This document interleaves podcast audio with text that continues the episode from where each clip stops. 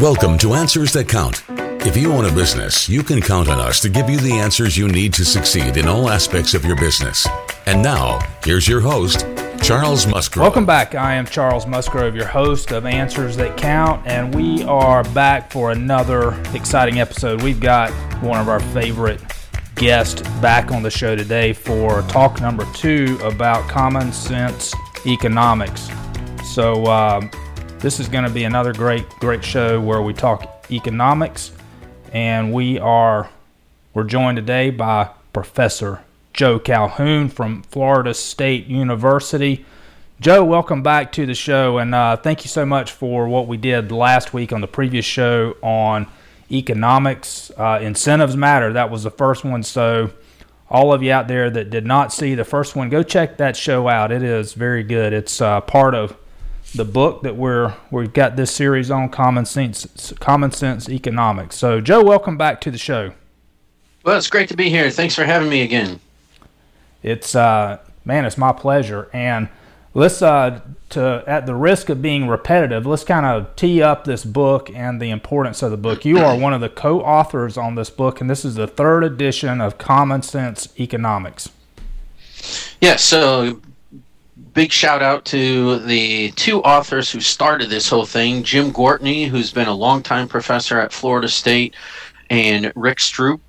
Uh, they put together the first edition and it's uh, evolved into uh, something bigger and we've been able to expand the curriculum and get it into more uh, schools. And we built a couple of courses around it. And then later on dwight lee and Tawni ferrarini were brought on board through the second and third editions. Uh, so it's just been a great team effort all the way around so the book is three parts economics and one part personal finance. What everybody should know about wealth and prosperity is the subtitle to the third edition.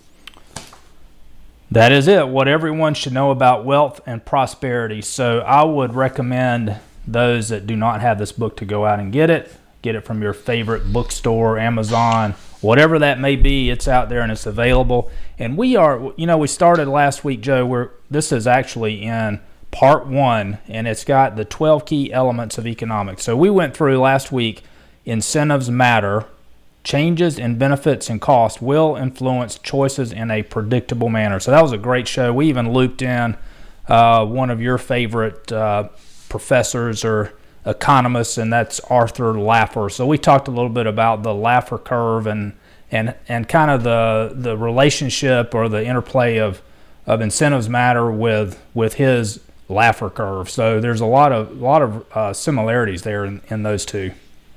Yeah, so a quick recap for those of you who might have missed it last week. The really the, the relationship Arthur Laffer investigated was the relationship between work and tax rates and then how that relates to tax revenues going into the federal government.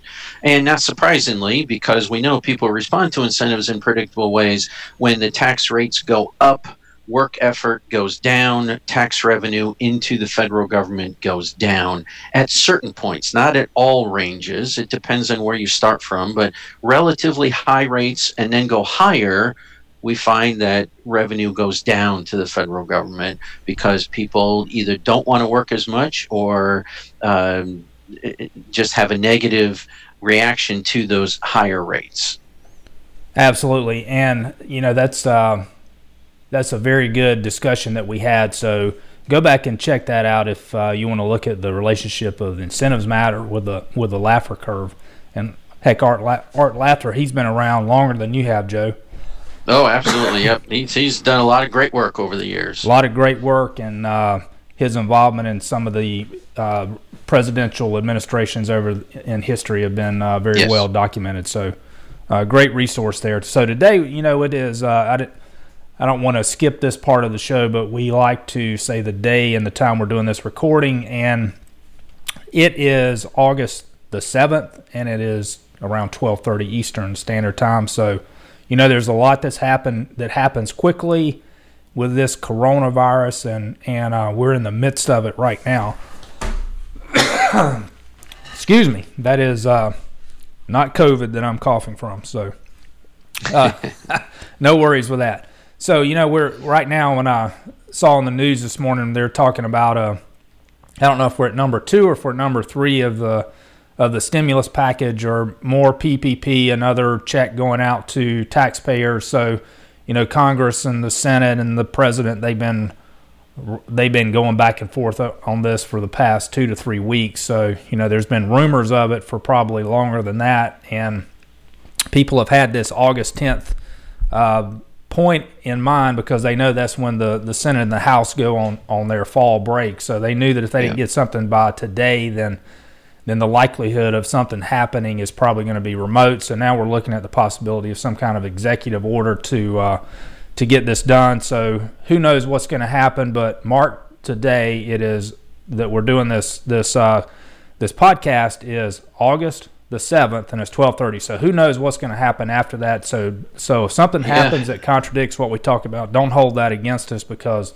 we have been drinking out of the fire hydrant for 2020 since March. Yeah, things change so quickly, boy. It, it's hard to plan what you're going to do three hours from now, let alone what you're going to do three weeks from now. So life is moving faster than normal these days. Absolutely. So today, uh, this is one of our favorite meal times we're going to talk about. So number two, there is no such thing as a free lunch. So we've heard that before. That's something that we've grown up with. And today we're going to relate that to economics. That's the the second of the twelve key elements of economics, and I think you've you know the first one is is uh, I think you referred to that as kind of the the base or the the the yeah, starting the basic, point. Yeah, the basic postulate, the cornerstone, so to speak. We got a couple of different names for it, but incentives matter. That's clearly number one. If you had to rank order them, now just a quick reminder to the to the audience: these twelve key elements are not necessarily ranked in any particular order. So it's not like necessarily number one is more important than number two. This is just a list. We, we could have inverted this and still had the same impact. So it just happens to be number two on our list. And yes, this is the ultimate F word in the realm of economics when somebody says free. Every economist will have a little chill run up their spine because what is really, really important from an economist is this idea of opportunity cost.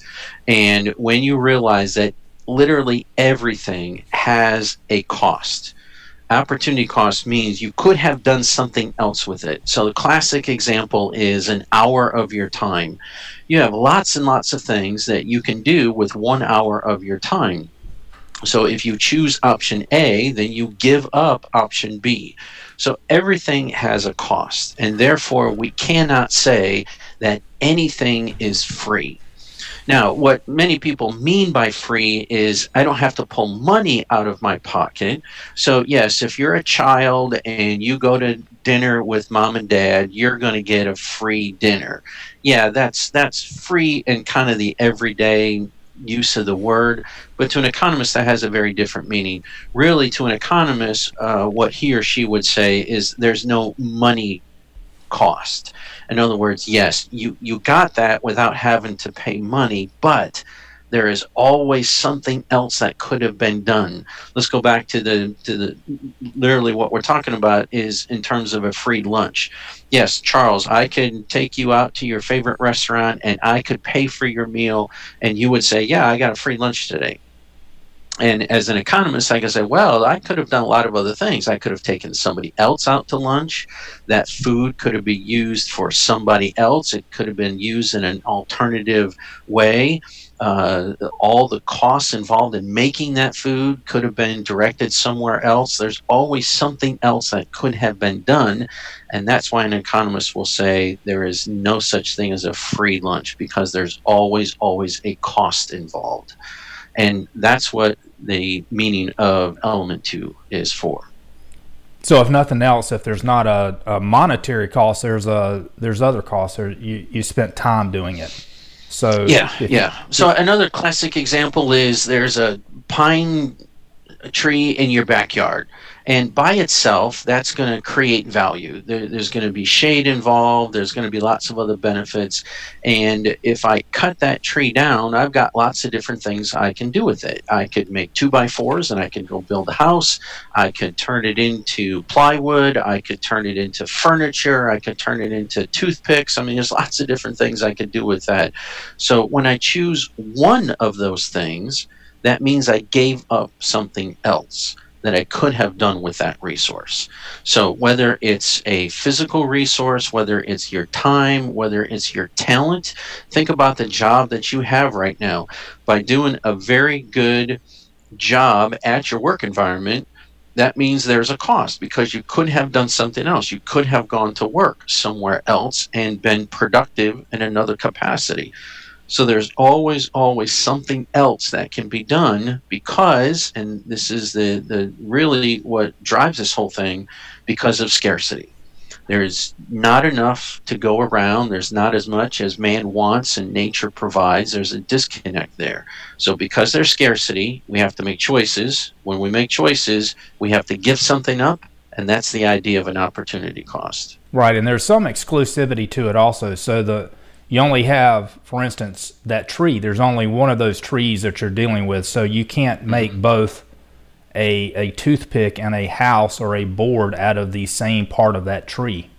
Exactly. Same same exactly. as with time. There's you, you only have one minute. You can't do multiple. You can't use that one minute for different things.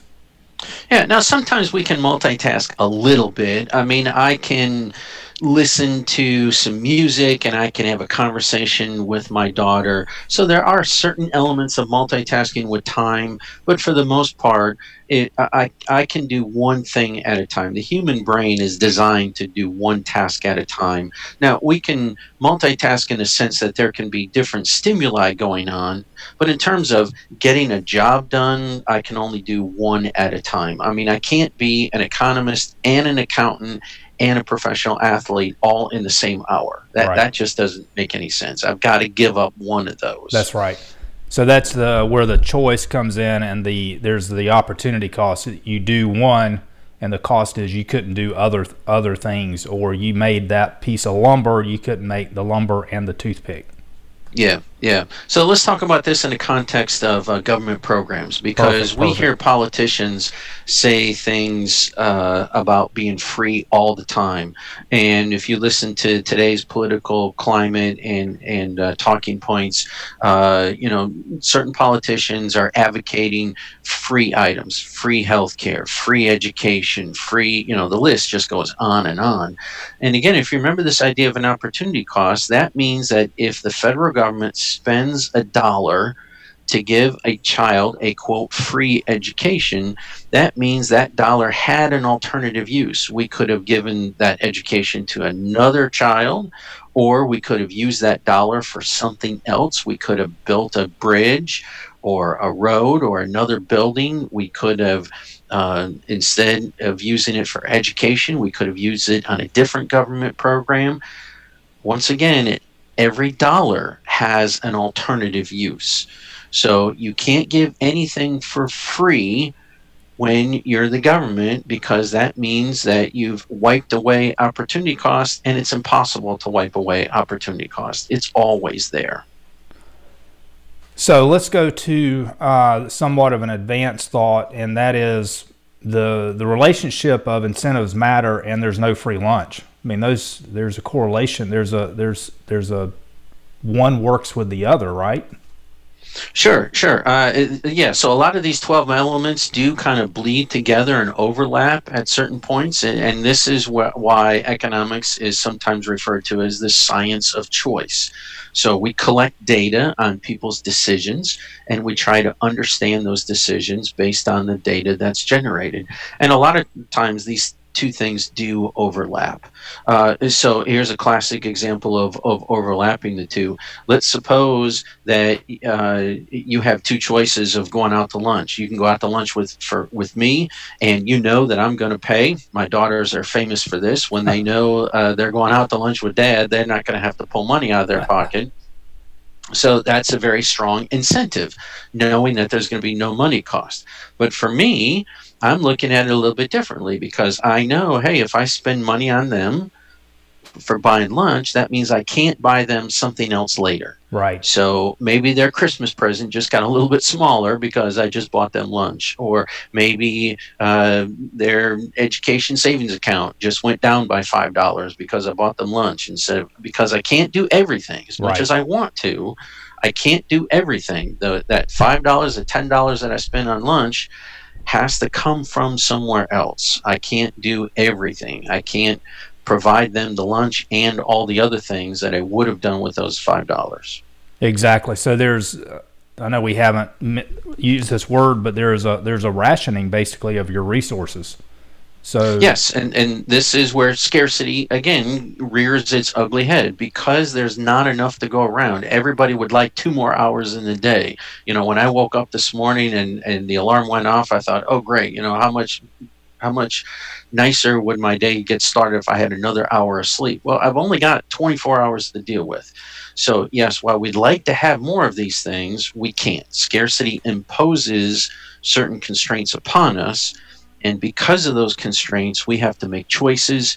We choose A, we give up B, and B is my opportunity cost. Absolutely. So that is that those are those are good basics of of economics. So the first two. So the scarcity of resources, uh, opportunity cost, that there's some exclusivity uh, in the in the use of the resources that that we're talking about, whether it's time, whether it's the the pine tree that we cut down and we're going to make pieces of lumber, we're going to make toothpicks out of that. So you can't you can't do both. Uh, and and I know there's there's some nuances in that that like you had mentioned you can multitask if you will. So you do get kind of a a double use of the same time, but but even that is limited. So Oh, uh, yeah, that, that's very limited. what other you, you know we like to to relate this back to the to the economic situation that we're in right now the political situation so uh, everything is so politicized these days and last last week we brought in the the Laffer curve and the effects of incentives matter on the on the tax rates so you know the more you work if you work more and you're taxed more if you're if the incremental revenue that you earned is taxed at a greater percentage, than your incentive is I'm not really incentivized to work more because that extra dollar is now going to be taxed at 40% rather than the first dollar was at 15 or 20%. So as you work more and the tax is higher on those incremental dollars that you make, then you're less incentivized to, to make more money. So, um, what are we looking at today in additional political ramifications of this second key element in that there's no free lunch? You know, we're looking at, uh, as we started the show, we're talking about sending out another $1,200 uh, stimulus check or whatever the, the term is for these for the checks that have gone out to the individual. So uh, people may think that well that that's just free money. The government's just sending that out, but but there back to your number two element there there are no free lunches. So where how does how do we end up paying for that? Yeah. So uh, the first thing to recognize is uh, most of that money being created right now is not printing of new money, which the government has the authority to do, but we've had some really bad bouts of inflation in this country. Um, and, and thankfully, it hasn't happened for a while because we really learned our lesson in the late 1970s and realized what a terrible uh, drag on the economy inflation is. So when the Fed finally got the money supply under control, uh, essentially since the mid 1980s, the United States has seen very low and steady rates of inflation. But if the government were to just ramp, ramp up the printing presses and print a bunch of money, then uh, potentially inflation would come back. Most of the money that we're talking about coming from the federal government today is going to be borrowed money. And again, many people think, well, you know, the government's just giving out free money. Let me collect my check and let me run down to the store. And that's that's not really the proper way of thinking about it because when that money is borrowed, it's going to have to be paid back and it's going to have to be paid back with interest. Now, thankfully, interest rates are very low right now, so the interest payment is going to be low. So let's just role play a scenario that more people are, are familiar with. If you were to take out a $100,000 mortgage and it was a 15% interest rate, that would be very expensive. The 15% on top of the 100,000 is a right. lot of money you have to pay back just in interest. Right. And if the interest rate is 2 or 3%, that means it's easier for you to pay that back because the amount is smaller. So the federal government has to go through the same kind of thing. It has to go borrow this money, and thankfully, interest rates are low. So the interest payment back to the people who are giving the money to the federal government today is, is relatively low. That's the good news. The bad news is the principal plus the interest does have to be paid back. So this is not free money. It's free today in the sense that the government issued an IOU and said, hey, don't worry about it. We'll pay you back 10, 20, or 30 years from now. So it's going to feel free until that bond comes due. So what we call the maturity date. So let's just take a simple scenario. Government borrows $100 today at a 2% interest rate and it's a 10 year bond which means in 10 years that money is due back to whoever gave the government $100 today. So for the first 10 years, it kind of feels like it's free because we get to use it, we get to see all the benefits, and the bill doesn't come due. Well, in 10 years, that bill comes due, and the federal government says, okay, I already spent the $100. Now I need to pay back the $100 plus the interest rate.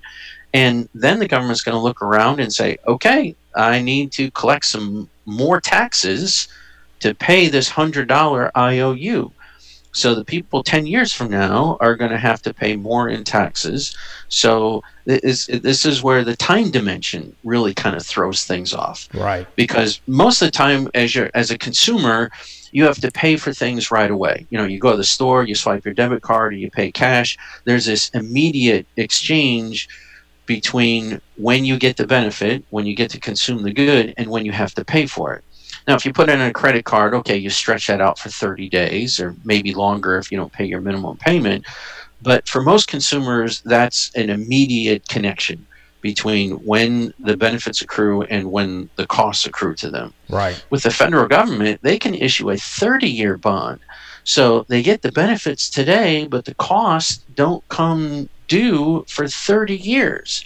And then it really makes it hard to make these decisions because for 30 years it seemed free. Right. And all of a sudden you get this bill 30 years later. It's like, oh my gosh, where'd this come from? I got to pay this big amount back. And it's like, oh yeah, that's because of, of all those bonds we issued back in 2020 for all this stimulus. It really makes the um, kicking the can down the road a lot easier too.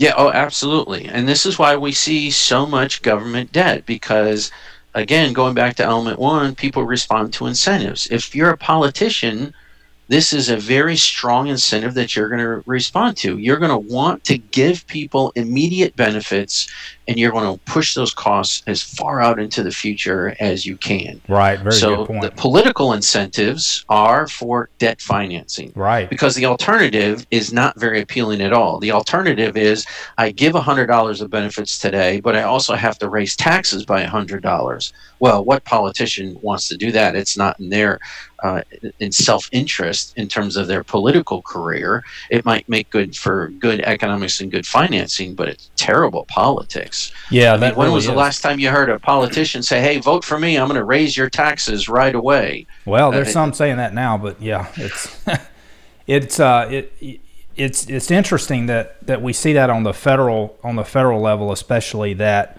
the uh, we're just not in balance there, and we just keep pushing that that payment process further down the road. But and a lot of that is back to the incentives. The incentives for the politicians is not to deal with that now because it brings a lot of pain both in uh, just economic pain that that uh, the taxpayers have to pay more uh, today, and they're basically paying for the the errors of the past, and nobody likes to do that. So yeah, it's a and, big and problem. right now, only the federal government can do this. Almost every state has a balanced budget amendment in their state constitution. So here in Florida, uh, we have to have a balanced budget at the end of the uh, legislative session uh, you know, we all follow the news, and one of the most uh, contentious issues is balancing the budget because right. we don't have the ability to go into debt like the federal government does, and and um, I know of no exceptions at the local level as well. Counties can't do this. Uh, individual cities can't do this. Now, this doesn't mean that those uh, states and counties and cities can't borrow. Uh, so don't misinterpret my words there. They can issue bonds to pay for certain things, uh, but just in their fiscal house, they can't go into debt in the same way that the federal government can. Interesting. Now you do read. I, I know Florida is one of the states that they do. They're very, uh, I guess, balanced budget oriented, and they they don't spend more than they bring in on an annual basis. So that's a big deal for them, and that that allows them states like Florida to be able to. Uh, they have a rainy day fund set aside, so that that was really mm-hmm. put Florida in a good position to deal with the the economic effect of this COVID virus and the shutdown in uh, in 2020. So I know that that we're probably at a at a shortfall now, but when the budget was passed, it was on a balanced budget, and we did have a rainy day fund that we were able to utilize uh, during the shutdown. Yeah, but not every That's state is like that. Not most states, but not every state. I don't remember exactly off top of my head which ones uh, are allowed to uh, carry a debt into a future year, but almost every state has a balanced budget amendment or it's part of their legislative process. And that's why the budget projections are so important because, uh, you know, you have to think about uh, at the end of the legislative session, what do we anticipate our revenues to be? And then you set your spending according to that. So now, during our current pandemic, we're starting to see the effects of, you know, the budget was passed way back in, uh, in April and of course, things have unfolded much differently than what a lot of those projections. So now a lot of state agencies are having to go through uh, some budget cuts or at least anticipate budget cuts because all you have to do is look out your window to realize that state revenues are going to go way down. And uh, most agencies are bracing for either a, a really bad budget year next year, or perhaps you know something uh, middle of the year. The legislature might have to come back together uh, because the projections were just so much different than reality given the pandemic. Absolutely, it's we're going to see that in you know the macro that yes, the United States they're going to have a readjustment in in the economic structure, and down to the micro, you're going to see. Uh, university systems, you're going to see the educational system, mm-hmm. you're going to see uh, the municipality budgets, you're going to see them affected dramatically, all the way down to business budgets are going to change, down to individual oh, sure. people's budgets are going to change. So, uh, a lot that's going to happen in 2020 and beyond as a result of the the COVID uh, economic crisis that we've gone through in 2020. So, I think we're on the uh, you know the, the unemployment numbers have been bad, but I think we're on the front end of seeing what the the fallout of the lockdown is going to be. Yeah, that that data is starting to come in. We're you know every week and every month that passes, we're getting a clearer and clearer economic picture of the the full effects. And in some sectors, it's worse than anticipated. In others, it's not quite as bad as anticipated. Uh, but from a macro level, things do seem to be improving a little bit.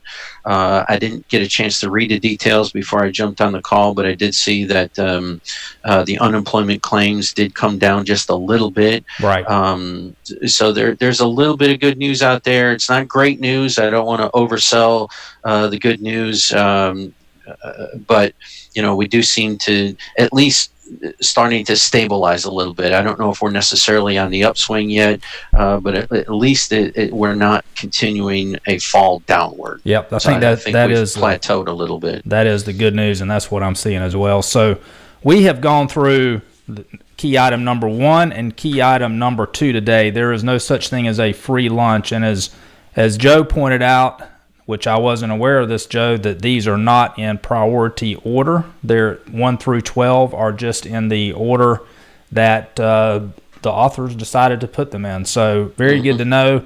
And thank you so much, Joe, for joining us today on Answers That Count. This has been another good episode where we've really gone over some basics of economics, whether you apply that in your business, in the government organization, if you look at it on a federal and state basis, or in your own checkbook. You know, this is uh, you related it to uh, real life, taking your daughter out to, to lunch. That you only get to use that dollar one time. You can't do it use it twice, and there's a you end up prioritizing how you spend the money, and there's exclusivity in how you spend money or how you spend those resources as well. So uh, very good information, Joe give him a wave. Thank you so much for joining us today, Joe.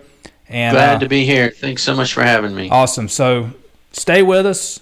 Check us out on podcasts. We're on all the all your favorite podcast platforms. We're on YouTube. Like us there. Subscribe to the channel.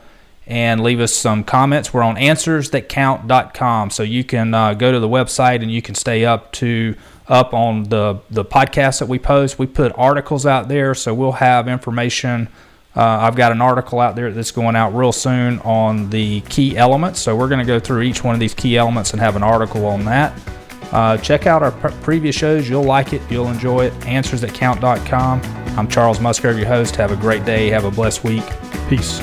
Answers That Count is brought to you by the Bean Team. For all your business accounting needs, visit beanteam.com for more info. You can listen to more episodes of Answers That Count on YouTube, Spotify, Apple Podcasts, and iHeartRadio, or visit answersthatcount.com.